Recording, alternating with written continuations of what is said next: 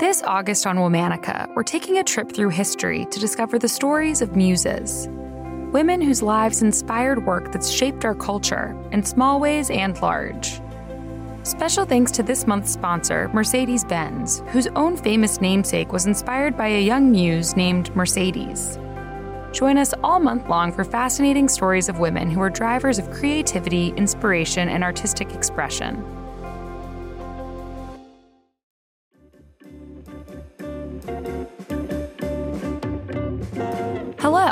From Wonder Media Network, I'm Jenny Kaplan, and this is Womanica. This month, we're talking about muses, women who are drivers of creativity and inspiration. Today, we're talking about a legendary pop and jazz singer. She was known for her renditions of songs like Fever and Big Spender, and her independent style inspired Miss Piggy, the Muppet. Let's talk about Peggy Lee. Peggy Lee was born Norma Deloris Egstrom in Jamestown, North Dakota. She grew up during the Great Depression Norma's mother died when she was four, and her father remarried. Norma's stepmother repeatedly physically abused her. During such a difficult childhood, Norma often found comfort in music. She was constantly singing and listening to the radio. By the time she was a teenager, Norma had started singing on the radio herself. She had her own 15 minute weekly show that aired in Valley City, North Dakota. At 17, Norma was hired by the local radio station in Fargo. The program director, Ken Kennedy, gave her a new stage name, Peggy Lee, and he started paying her $1.50 per show. After a few years singing on local radio stations and fronting small bands, Peggy decided to try her luck in Hollywood. She drove to California and began singing at the Dollhouse, a well known restaurant in Palm Springs. The crowds at the dollhouse were usually noisy. But instead of trying to sing louder, Peggy would lower her voice, quieter and quieter with each song. The result captivated audiences and led Peggy to develop what would become her signature singing style. In 1941, Benny Goodman hired Peggy to sing for his band, the Benny Goodman Orchestra. In the years they worked together, Peggy expanded her musical expertise.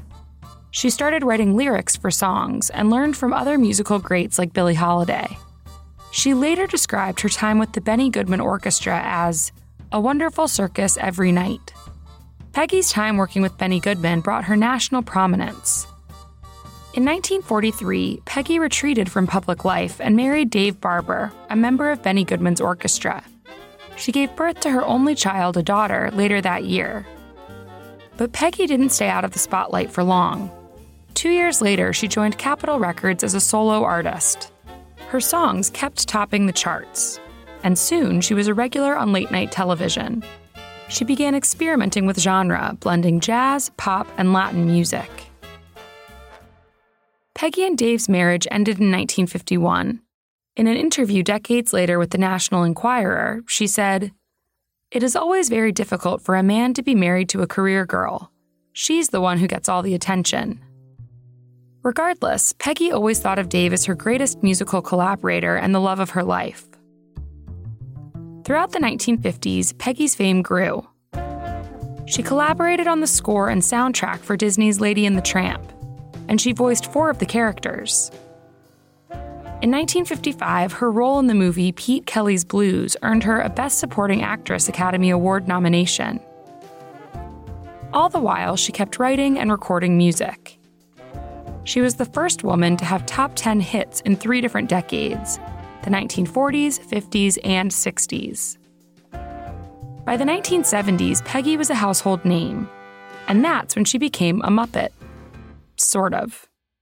In 1974, a puppet designer named Bonnie Erickson was looking for inspiration for a new character. It was for a TV special that Jim Henson was producing. Bonnie thought of Peggy Lee, Bonnie's own mother had grown up in North Dakota listening to Peggy on the radio. Bonnie saw Peggy as a very independent woman, just like the puppet she'd created. So she named the puppet Miss Piggy Lee. It was a joke and an homage. In her television debut, the puppet Miss Piggy Lee was a minor side character.